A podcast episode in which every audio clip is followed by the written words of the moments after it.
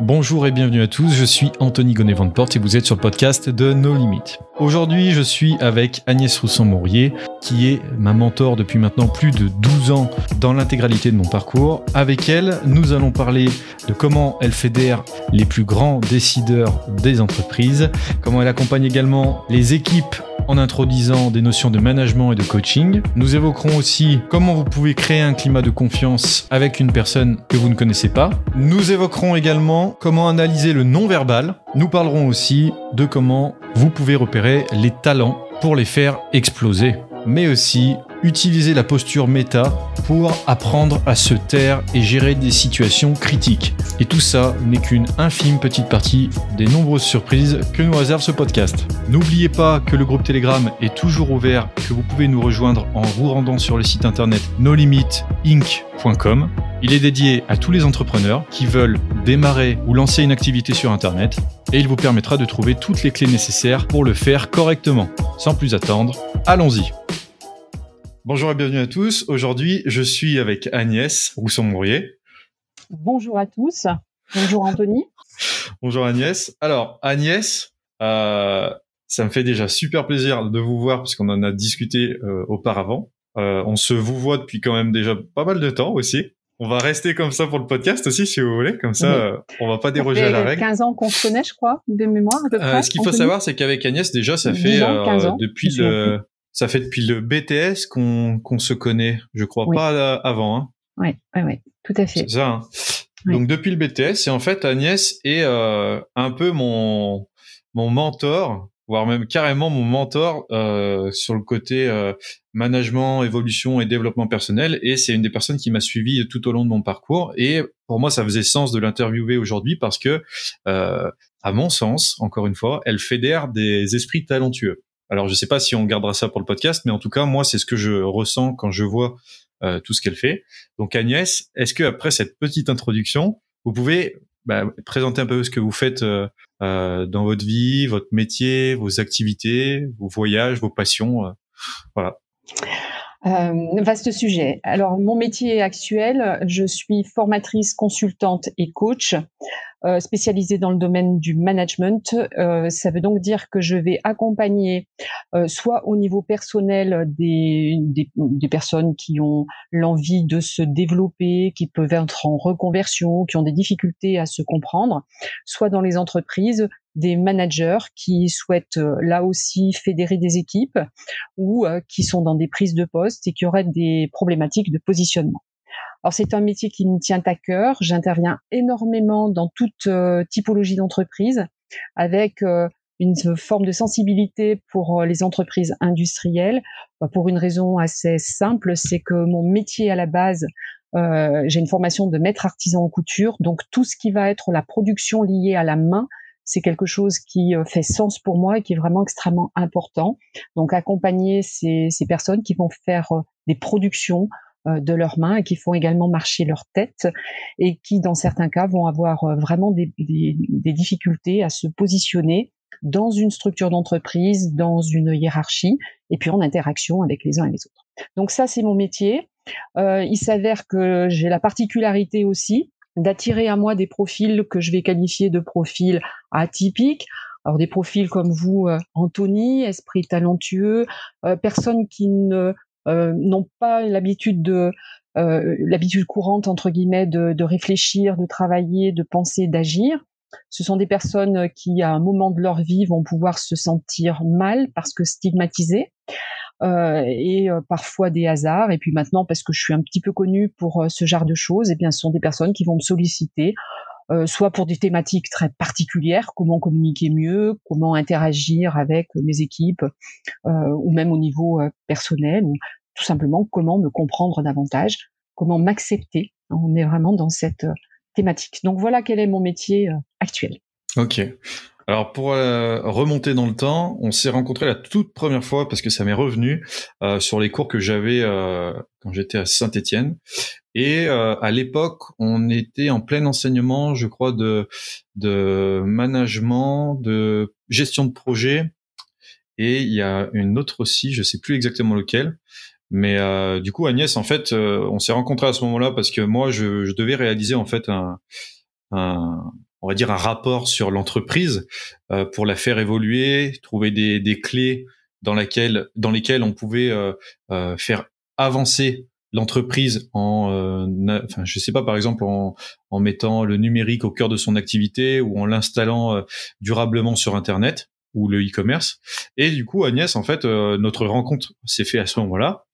Et moi, le courant est tout de suite passé parce que Agnès, elle dégage un sentiment, enfin quand vous travaillez avec Agnès ou que vous échangez avec elle, euh, vous avez cette sensation que vous êtes considéré. Et dans le dans les rares discussions euh, que que j'ai avec les gens en général, il y a souvent cette part où on n'a pas l'impression de compter vraiment pour la discussion euh, et qu'on est juste là à avoir des échanges. Mais là, dans le tout premier échange que j'avais, c'était ça qui m'avait marqué. Euh, je me suis senti considéré et euh, écouté ou entendu, peut-être même pour corriger. Et euh, du coup, Agnès, euh, tout a commencé à ce moment-là. Et vous, à l'époque, euh, vous aviez, des, vous le disiez juste avant, vous travailliez dans la lingerie auparavant. C'était votre première activité, c'est ça? Alors, maître artisan, ça veut dire que je fabriquais des vêtements. et ensuite, effectivement, j'avais un commerce à l'époque et j'étais dans la lingerie. Donc, j'ai eu le deuxième magasin de lingerie de Saint-Étienne. C'est une activité dans laquelle où je peux dire maintenant a posteriori que j'ai vraiment euh, compris ce qu'était la relation humaine, puisqu'on ne peut pas aborder la personne sans, sans tact et sans respect. Euh, là, on, on, touche au domaine de l'intime qui est lié au corps, mais euh, également à tout ce qui va être la perception, le ressenti, euh, les sentiments. Et pour aborder une, une personne vraiment dans son intimité, il faut s'approcher avec beaucoup, beaucoup de respect, euh, et c'est quelque chose qui, a posteriori, m'a réellement construite. Mais tout ça, je l'ai compris bien après, puisque c'est l'époque où j'ai arrêté ce, point de vente à 40 ans, j'en ai maintenant euh, bientôt 60. Euh, mais c'est quelque chose où cette notion de considération que vous évoquez est importante pour moi, c'est-à-dire qu'on va prendre en compte la personne dans un contexte donné, dans une situation donnée, et on la prend pleine et entière euh, c'est-à-dire avec euh, avec son histoire, avec ses fractures, avec ses richesses, avec ses ressources. Donc euh, cette notion de considération pour moi est extrêmement importante. Il y a la notion de entendre, écouter, comprendre, tout du moins essayer de comprendre. Euh, et, et, et l'homme avec un grand H et, par essence, euh, comment dirais-je, multiple.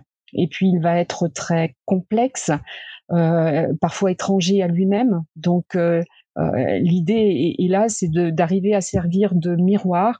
Et pour pouvoir servir de miroir et pour pouvoir travailler avec les personnes, c'est vraiment créer le climat de confiance. Alors ça, c'est quelque chose qui est un peu euh, euh, galvaudé. Euh, pour moi, c'est vraiment travailler en pleine confiance avec la personne.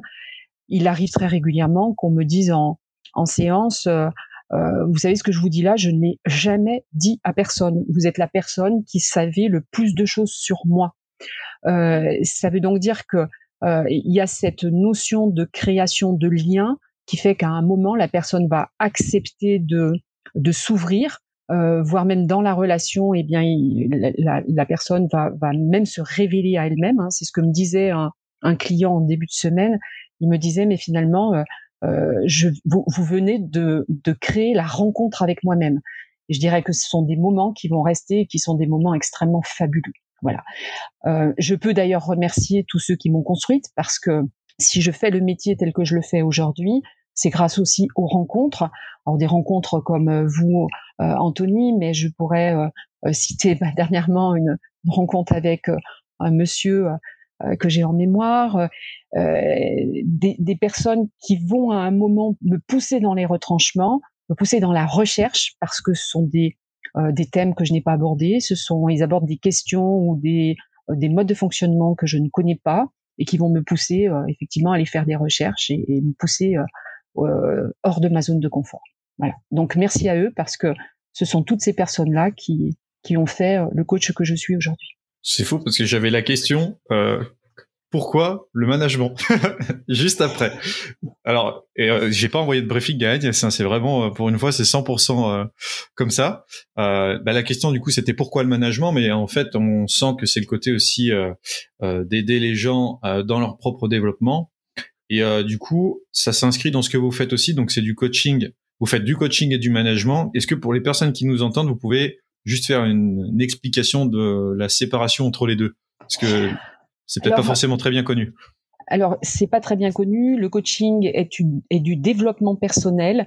Donc, la particularité du coach, c'est qu'il n'est euh, ni formateur ni consultant.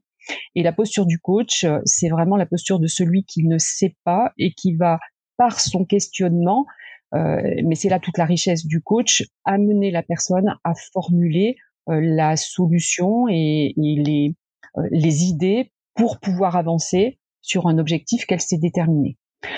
La formation, c'est quelque chose de complètement différent. On va avoir un programme de formation qui va toucher une thématique aussi, hein, qui est particulière, et dans lequel on pourra avoir euh, à la fois des côtés théoriques. Euh, je vous donne un exemple, comment faire un entretien professionnel. Donc là, il va y avoir un déroulé. Euh, donc on pourra amener des éléments théoriques et puis faire des mises en situation. Alors la particularité du coach que je suis, c'est que je rapatrie des outils du coaching en formation et je fais de plus en plus en formation ce que l'on appelle du retour d'expérience ou d'analyse de la pratique, puisque la plupart des personnes avec lesquelles je travaille ont une expérience dans le management plus ou moins importante, et ils vont apporter des situations euh, que je vais débriefer, et c'est par l'intermédiaire de mon questionnement que je vais euh, comprendre le contexte de la situation et les amener à formaliser leur, euh, leur propre solution. Alors dans certains cas, on va utiliser un petit peu les deux outils, c'est-à-dire qu'en coaching, à la fin d'un process de coaching, je pourrais cette fois-ci pouvoir donner un support de formation, mais en faisant bien la différence, hein, puisque là on sort, on, est sur, sur une phase différente. La position d'ailleurs et la posture est tout à fait différente. Euh, et puis en formation, eh ben, je pourrais rentrer dans le questionnement du coach pour pouvoir euh, comprendre le, ce qu'on appelle le paradigme de la personne et pour comprendre comment euh, la personne perçoit le monde. Voilà. Et comment elle, euh, comment elle le perçoit et comment elle, euh, elle travaille avec, c'est ça? Voilà, comment elle le perçoit et comment elle interagit avec le monde. Voilà. Et, comment elle va elle-même s'approprier les, les différentes données, les différentes, les différentes interactions avec l'environnement. Comment elle se positionne par rapport à tout ça. Ok. Alors je sais que la plupart des personnes que vous accompagnez aujourd'hui euh, surperforment. Je pense que c'est pas un, faible mot pour euh, pour le dire. Et après tout ce temps, je suis quand même cap... enfin, je suis quand même content de pouvoir vous envoyer des fleurs euh, comme ça face à tout le monde hors euh, LinkedIn pour une fois. Mais je sais que la plupart des personnes que vous accompagnez surperforment par rapport à leurs résultats et leurs objectifs. Moi, j'avais une question qu'on en a parlé vite fait en, en, off, mais comment vous faites pour repérer euh, du potentiel chez des, chez des gens, du talent, et que vous arrivez à fédérer tout ça, enfin, à le fédérer, à l'englober, on va dire, pour euh, trouver la meilleure façon de le développer ensuite, mais de faire comprendre à cette personne qu'il faut que ça vienne d'elle-même. vous voyez ce que je veux dire? Pas que l'idée vienne de lui, en fait. Alors déjà, il y a une, une, forme de particularité, mais que vous m'avez aidé vous-même à découvrir, euh, c'est que souvent un esprit talentueux, que certains appelleront euh, profil atypique, multipotentiel, etc., euh, de façon générale, il n'interagit pas d'une façon que je vais qualifier de standard avec son environnement. donc à l'époque, il faut remonter une dizaine d'années en arrière, je trouvais ça bizarre. je me disais tiens, voilà, et, et l'idée c'était plutôt interrogatif en me disant mais qu'est-ce qui est en train de se passer? Tu comprends pas? Aujourd'hui, j'ai simplement compris que euh, bah, c'était des, personnes qui avaient des façons particulières de parler, de penser, d'interagir. Et euh, dans la mesure où je me positionne dans cette posture qui est à la fois la posture d'écoute, dans lequel la personne va se sentir euh, accueillie, dans un espace dans lequel elle pourra parler, je vais pouvoir effectivement repérer que bah, la personne, elle interagit, elle interagit pas de la même façon. Ça veut donc dire que cette interaction différente va m'alerter entre guillemets en me disant bon là c'est quelqu'un qui fonctionne ouais il y a quelque chose il y a quelqu'un qui fonctionne de façon un peu différente. En général on va rencontrer pratiquement toujours la même chose. Les personnes ne se connaissant pas et ayant été confrontées à des standards souvent les personnes vous disent euh, mais je, je, me demande si je ne suis pas euh, fou folle euh, je me demande si euh, il faut pas que j'aille me faire soigner entre guillemets, faisant référence à un, trouble psychologique quelconque. Alors, je, je, ne connais rien au trouble psychologique, hein, c'est absolument pas mon métier, mais souvent c'est quelque chose, c'est un marqueur. Euh, et euh, à ce moment-là, je pose la question à la personne comment vous comment vous réfléchissez? Voilà, citez-moi un cas le dernier cas qui vous soit arrivé, là, il y a une heure, vous avez pris une décision, bah, tout simplement peut-être de venir au rendez-vous. Comment vous avez pris, vous avez été dans une situation, comment est-ce que vous avez interagi, comment est-ce que vous avez réfléchi. Et la plupart du temps ici, j'ai tout de suite ma réponse en me disant, cette personne-là, elle fait partie de ce que j'appelle des euh, esprits talentueux, profils atypiques, etc. Donc à partir de ce moment-là, euh, l'idée, mon idée principale, c'est de rassurer la personne en disant, euh, bah, vous ne travaillez pas et vous n'êtes pas comme les standards. Donc on est réellement ici sur de la sécurisation, réassurance, et en disant, mais vous avez une réelle place dans la société, vous avez une réelle place dans l'entreprise, vous avez une place dans la salle de formation, etc. ensemble, qu'est-ce qu'on va faire? On va on va trouver votre place. Je vais vous aider à trouver votre place, bien modestement, mais par cette notion de questionnement, trouvons votre place. Et une des premières choses qui est vraiment euh, extrêmement intéressante, c'est de faire travailler sur euh, euh, ce que ces gens ont de différent, mais que parfois ils n'identifient pas, qu'ils voient comme étant plutôt quelque chose de négatif. par exemple, des, des pensées qui surgissent comme ça, des, euh, des, des côtés euh, hyper affectifs, un émotionnel peu mesuré, qu'on leur a souvent ramené comme étant des choses tout à fait négatives et qu'ils essayent plutôt de camoufler ou de de mettre dans un bocal, etc. Faut pas que ça se voit. On essaye d'être conforme à quelque chose. Et moi, je leur dis, ben, dans quel cas vous pourriez le servir euh, et vous pourriez vous en servir et dans quel cas, euh, dans quelle situation, à des moments, cette chose-là a pu vous être utile. Et c'est comme ça qu'on va avoir des personnes qui disent mais finalement, euh, moi je me rends compte, mais je travaille qu'à l'intuition et heureusement dans telle situation, et eh ben mon intuition m'a permis de. tout à coup, on commence à sortir de ce côté négatif et la personne va se réconcilier avec elle-même, va accepter. la phase d'acceptation est une phase très importante pour ces personnes-là la personne va, vous dire à un moment, mais en fait, euh, mais je suis quelqu'un de bien. Et à, ce moment-là, vous avez vraiment quelque chose qui se qui se passe. Alors ça pourra se traduire avec un vocabulaire un peu différent, mais on sent vraiment une sorte de soulagement, une sorte de réelle réconciliation de la personne avec elle-même, une, une, réconciliation avec ce que moi j'appelle l'être profond de cette personne. Et à partir de, de ce moment-là, la réconciliation est en fait, eh bien, on, est dans une phase d'acceptation où la personne va s'accepter euh, en tant que telle, en se disant, mais finalement, effectivement, je, je ne réagis pas de la même façon que les autres, mais puisque dans tel cas, ma réaction était positive, donc je dois avoir plein d'autres choses. Voilà. Et tout à coup, euh, la personne entre dans une autre sphère. Alors, ce que je vous fais là est, est, assez raccourci, mais euh, ça peut être un processus de trois, six séances. La personne va rentrer dans un autre process en s'observant et en se, se disant, mais mon mode de fonctionnement, comment est-ce que je peux le mettre à profit plutôt que d'essayer de le camoufler? Et là, on est dans l'acquisition vraiment de quelque chose de beaucoup plus positif, qui fait que la personne tout à coup va, va se développer et ne va plus se mettre euh, de limites, euh, nos limites, hein, ça vous dit quelque chose? Euh, donc elle, elle va, euh, voilà, elle va déployer. Euh, pour moi, c'est un réel déploiement de talent. Ok. Bah, en fait, c'est parfait parce que c'est une belle perche. Je sais que les premières compétences, pour revenir sur ce côté-là, moi, les premières compétences que j'ai acquises, euh, je sais que j'ai eu des cours aussi avec vous qui étaient liés à l'analyse euh, non verbale. Euh, C'était des cours qui étaient juste extrêmement puissants parce que dans la communication du corps, on oublie souvent qu'il y a aussi la communication de l'esprit. Euh, et en fait, aujourd'hui, les cours que j'ai eus avec Agnès sur cette euh, sur cette partie-là me servent absolument tous les jours. Et on a tendance à oublier euh, ce genre de choses, mais l'analyse non verbale, euh, utilisée maladroitement, peut devenir facilement euh, une arme euh, quand elle est censée servir une relation commerciale.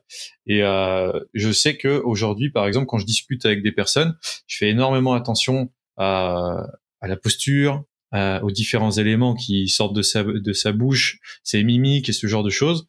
Et on est même capable de détecter des mensonges plutôt assez facilement quand on est quand on a l'esprit aiguisé.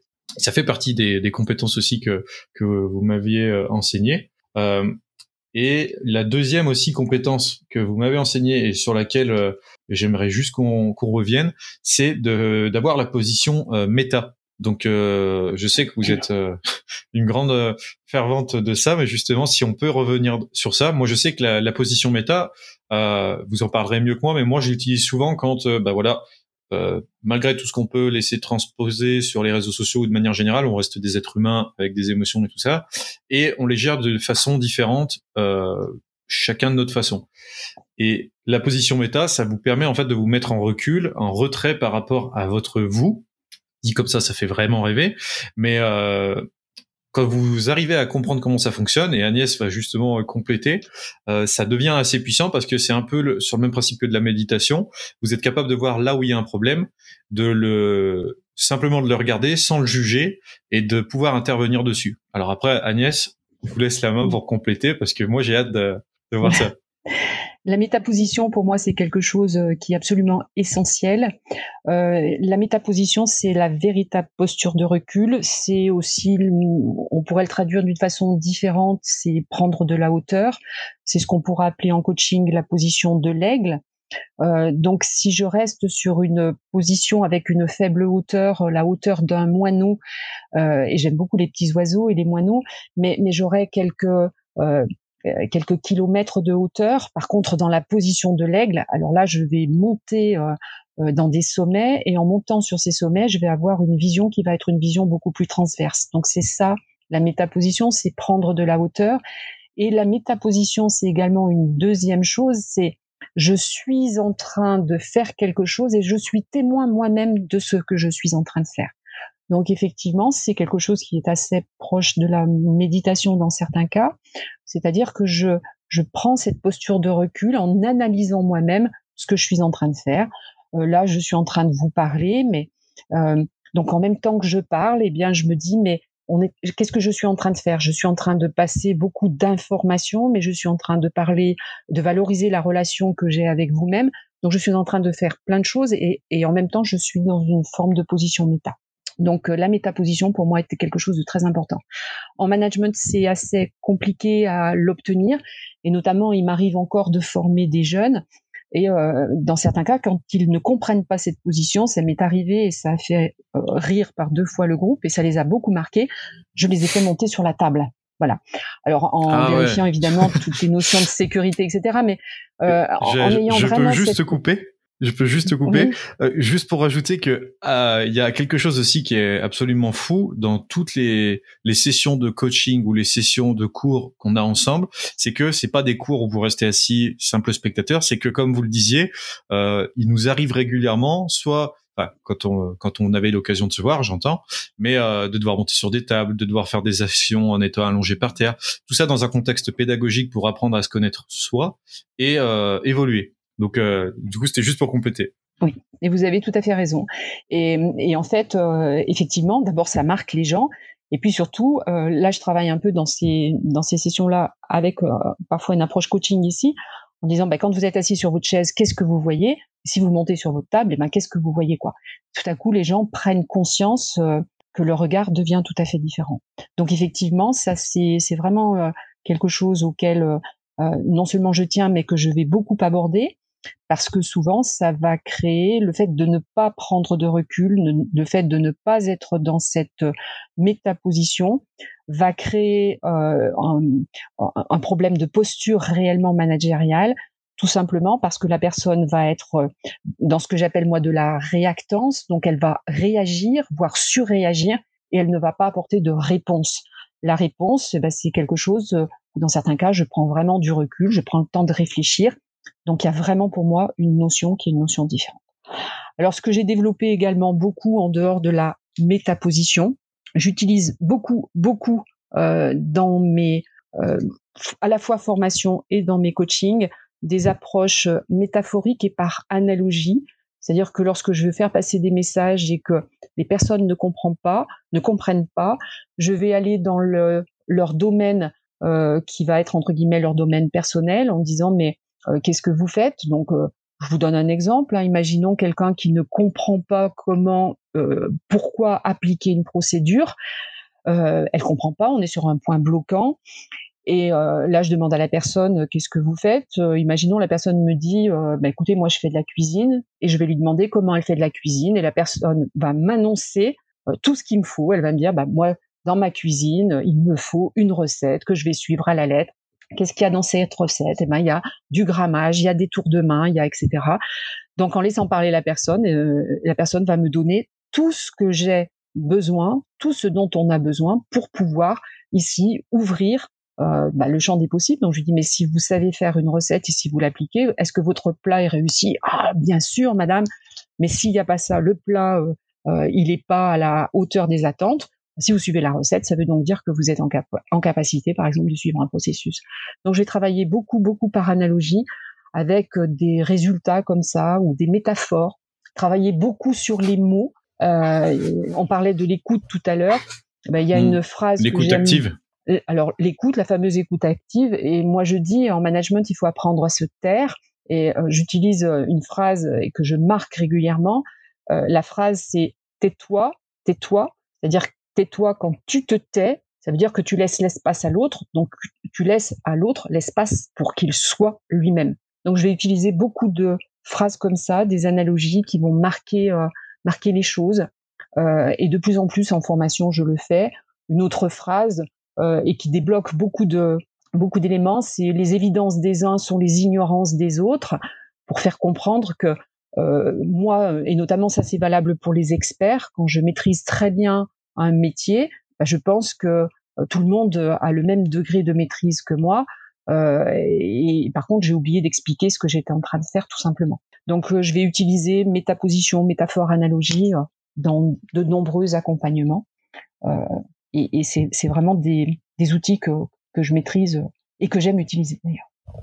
Et du coup, la fameuse euh, la fameuse phrase apprendre à se taire euh, en commerce, on l'utilise aussi parce que des fois c'est euh, moi c'est un des choses une, un, un, des piliers que j'utilise que euh, lorsqu'un prospect a un besoin ou un problème fondamental, la plupart du temps, euh, eh ben le, le, le prospect il va suffire de les laisser parler il va vous donner toutes les réponses mm. que vous avez simplement à entendre pour pouvoir ensuite lui faire une proposition qu'il acceptera.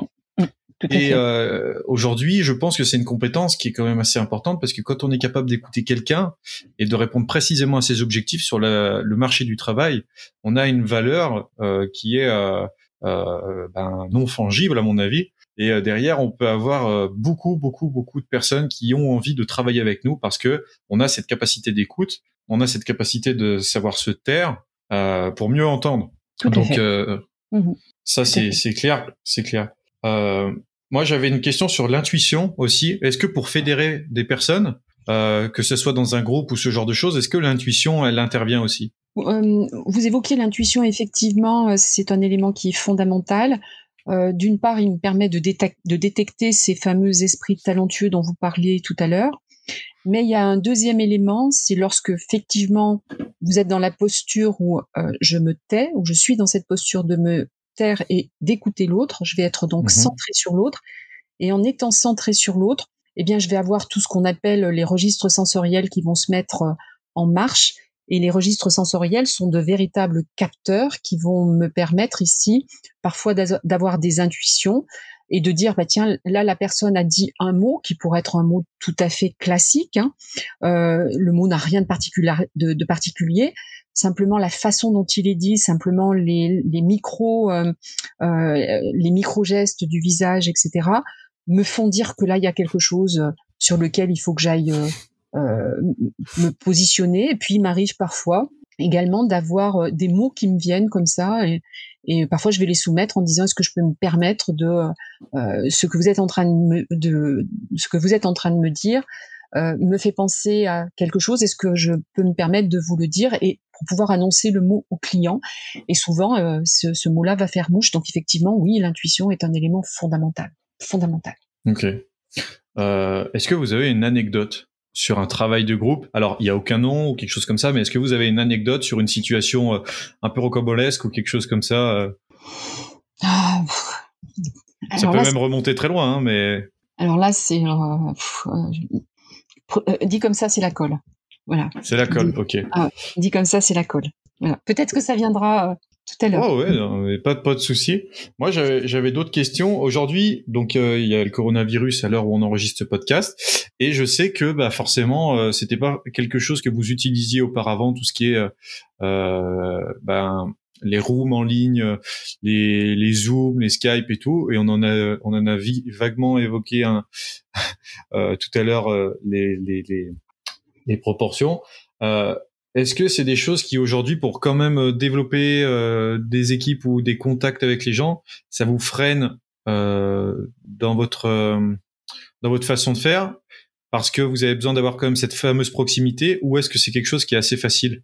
euh, Alors, euh, moi, j'ai comment dirais-je euh, Au niveau du numérique, j'ai très vite compris l'intérêt du numérique. Par contre, c'est pas ma compétence, donc très vite je me suis fait accompagner par l'intermédiaire de mon site web, etc., par des gens qui sont compétents.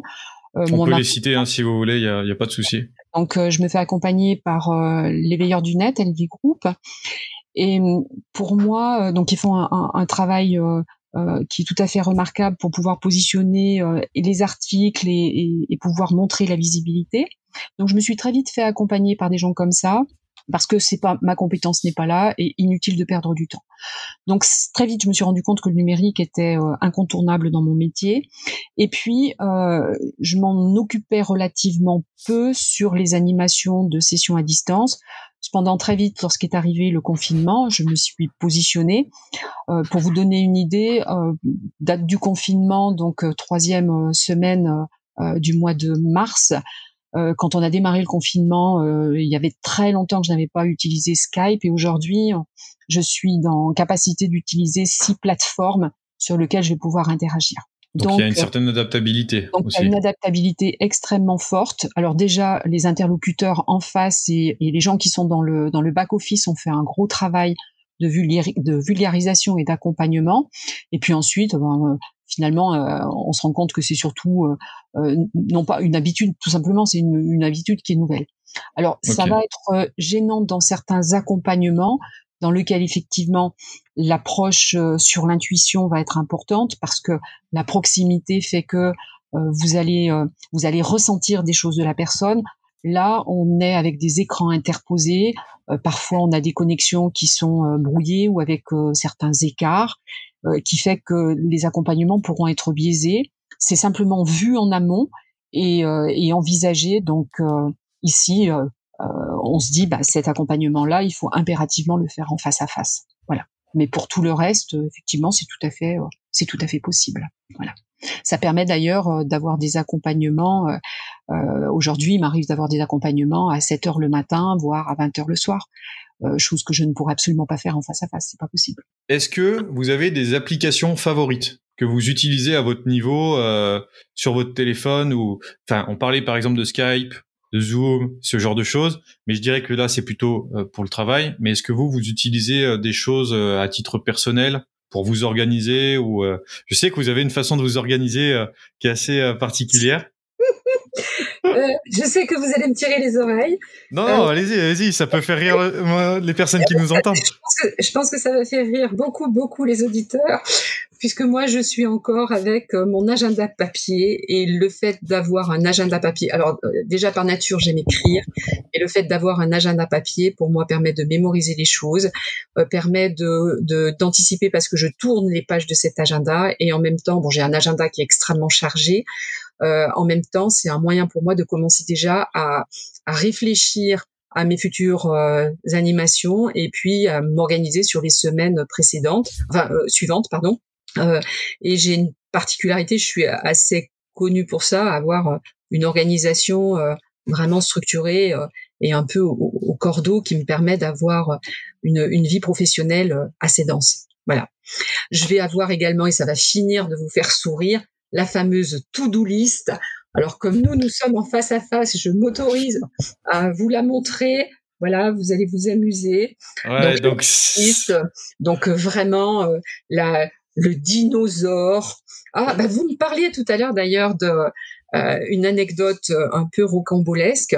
Eh bien, euh, effectivement, c'était dans l'année. Oui, je l'ai. Euh, c'était dans les années où, euh, où on s'est connus, hein, il, y a, il, y a, une dizaine d'années. Euh, et c'est d'ailleurs en partie ça qui m'a poussé dans mes études de coaching.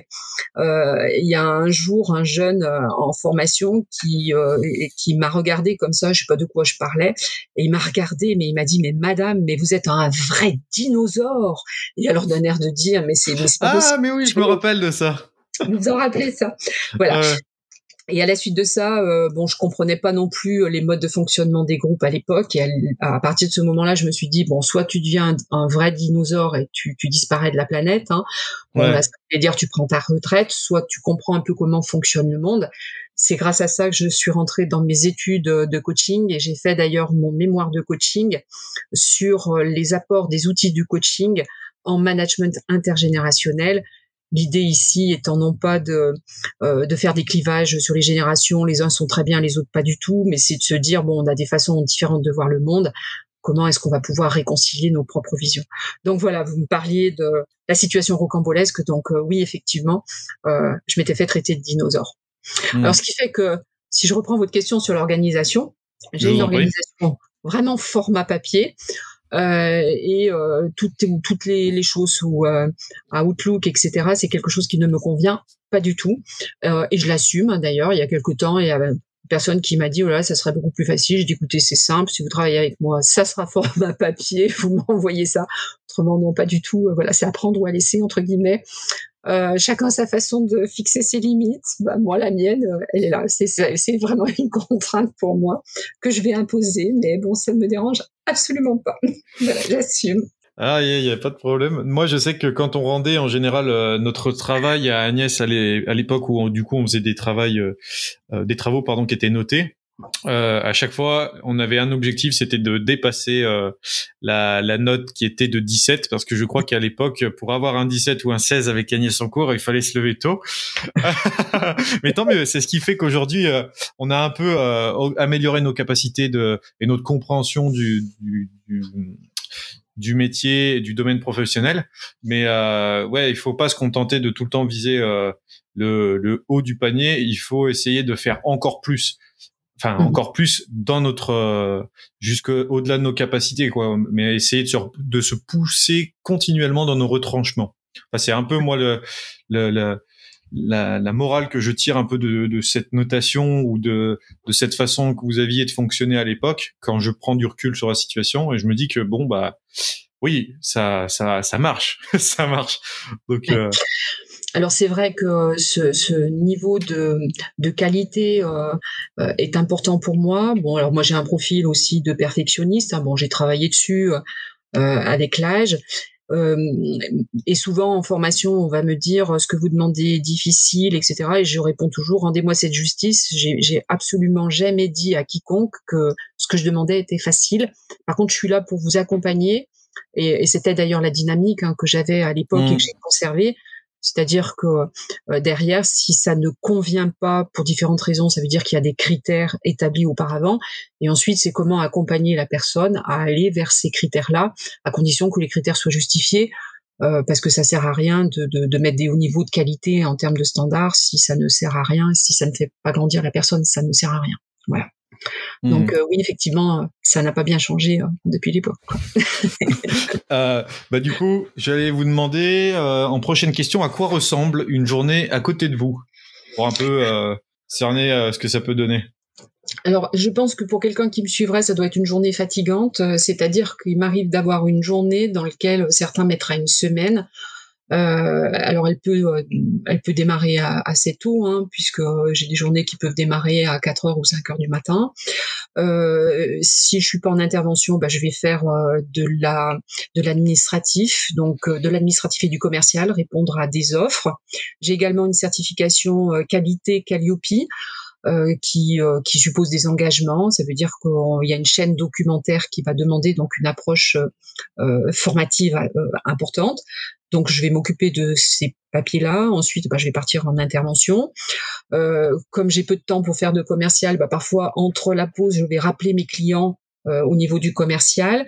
Euh, entre la pause déjeuner, souvent je la fais dans ma voiture. Je suis habituée aux salades et j'ai la chance d'avoir un mari qui me prépare d'excellentes salades. Donc euh, j'emmène ma petite salade dans un tupperware que je vais manger dans ma voiture ou parfois avec les gens.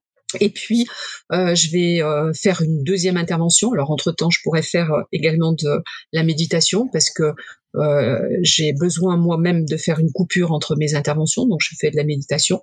Donc, des méditations flash ou un peu plus longue en fonction de ce que du temps qui est imparti, une deuxième intervention, et puis ensuite, eh ben, je serai en rendez-vous client. Ça pourrait être du coaching, ça pourrait être des corrections, des corrections de CV, des corrections de, de dossiers encore et puis euh, des accompagnements aussi de personnes qui me tiennent à cœur et pour lesquelles on va me solliciter parce que ce sont des gens, euh, bah, par exemple des gens comme vous que, euh, qui auraient besoin soit d'un conseil, soit d'une approche, etc. et que je vais ou d'une vision des fois, ouais.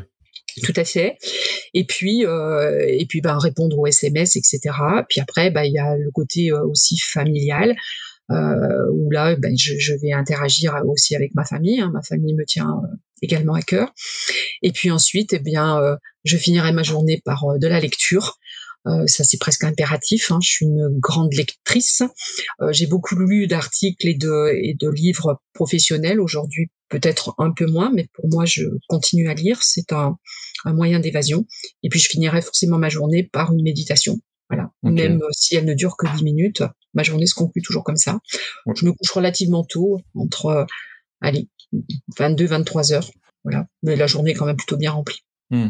Bah, du coup, vous avez répondu à la question où vous prenez votre inspiration, mais euh, hmm. euh, où vous prenez votre inspiration, c'est surtout euh, dans les livres et dans la, le, enfin, la, la posture méta, façon yoga. Non, j'ai perdu le mot.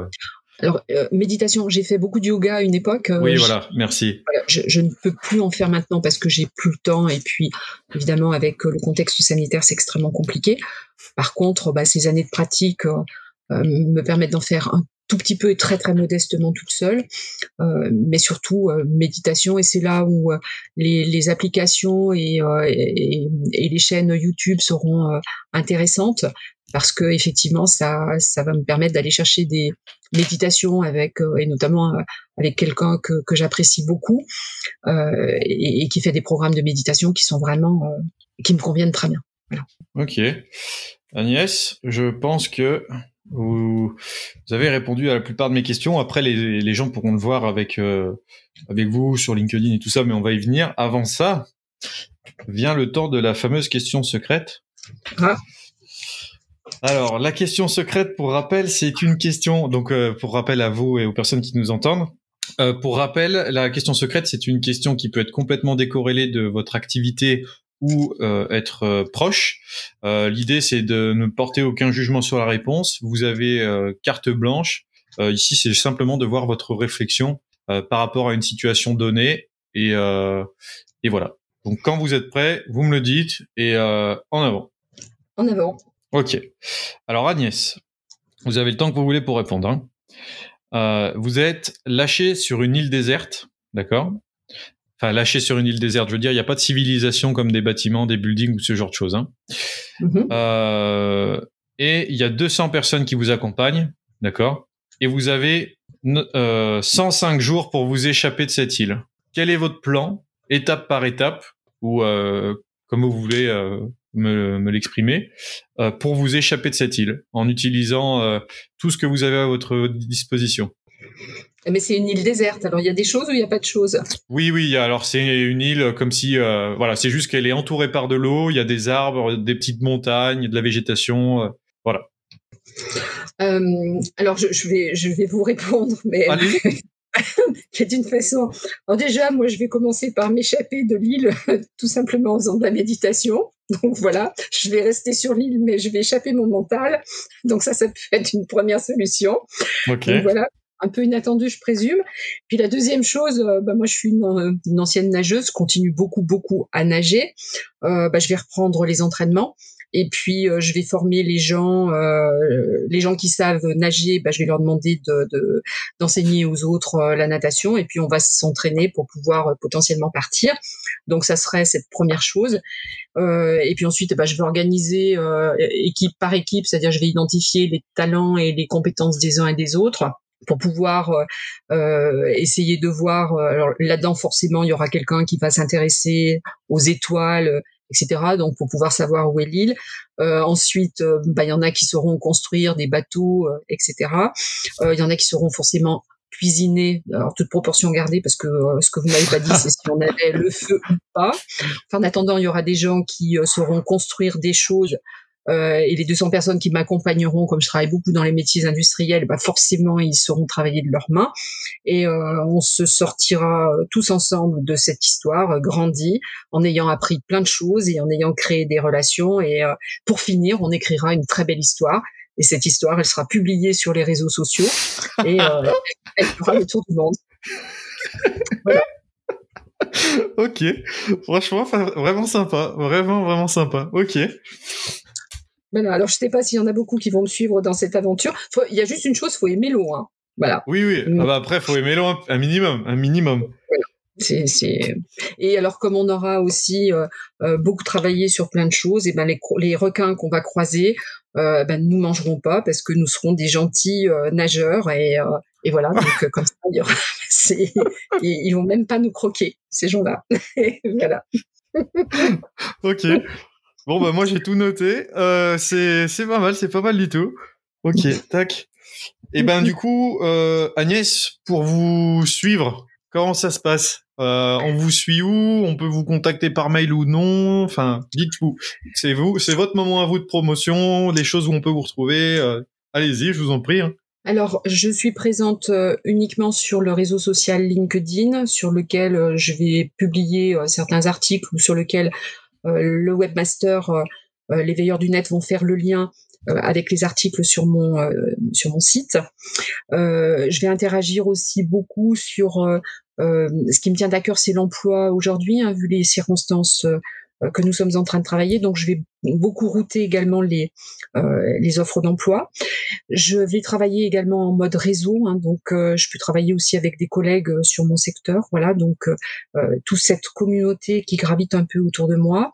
Ensuite, vous avez mon site internet qui s'appelle ARM Formation, sur lequel on a déposé des programmes sur lequel vous avez un formulaire de contact dans lequel les gens postent régulièrement leurs demandes. Les demandes d'aujourd'hui sont relatives à des accompagnements euh, euh, en management, donc pour former des managers aux entretiens professionnels. Puis un autre, c'est pour de la prise de parole pour un manager. Donc euh, voilà. Et puis par cet intermédiaire-là, bah forcément, vous allez arriver sur mon site internet et puis sur sur ma boîte mail et, je, je demande en disant si oui ou non je peux la traiter euh, et parfois un, délai parce que j'ai des demandes qui peuvent être urgentes mais qui ne rentreraient pas dans, dans le planning euh, d'aujourd'hui. Vous répondez pas à la main, hein. on est d'accord, vous répondez avec l'ordinateur, euh, à l'écrit et tout ça. Hein. parce que avec le passage de tout à l'heure, c'est pour les personnes qui auraient encore des doutes. Donc oui, oui, quand même. rassurez-les, je réponds par voilà, je réponds par internet et je maîtrise quand même à peu près ma boîte mail. Voilà. Ok. Bon, et eh ben écoutez, merci beaucoup. Donc, euh, pour reprendre, LinkedIn, Agnès Rousson-Mourier. Euh, il s'y passe tout un tas de choses intéressantes, même si j'ai du mal à suivre tout ce qui s'y passe. Euh, je regarde de temps en temps un peu ce que ce que fait Agnès et je vous conseille d'aller voir son travail parce qu'elle travaille aussi euh, avec des associations, des organismes euh, et des, des, des grands décideurs aussi. Donc, euh, je pense que vous trouverez du contenu qui vous intéresse. C'était un plaisir de vous recevoir sur le podcast, Agnès. Merci Anthony, le plaisir était tout à fait partagé. Voilà, grand plaisir d'avoir échangé avec vous. Eh ben, partagé. Euh, je sais que la, route euh, est encore longue, donc euh, espérons qu'on aille ensemble toujours dans cette direction. Merci à vous, avec beaucoup de plaisir Anthony. Merci. À très bientôt. À très bientôt. Au revoir. J'espère que le podcast vous a plu. Si c'est le cas, n'hésitez pas à laisser un commentaire et une note depuis la plateforme où vous nous écoutez. Aussi, j'ai récemment créé un Telegram sur lequel vous pouvez recevoir des tonnes et des tonnes d'informations gratuites pour vous permettre d'évoluer avec vos projets grâce à Internet. Si vous souhaitez le rejoindre, vous vous rendez directement dans la description de cet épisode. Et je vous dis à très vite pour un nouveau podcast.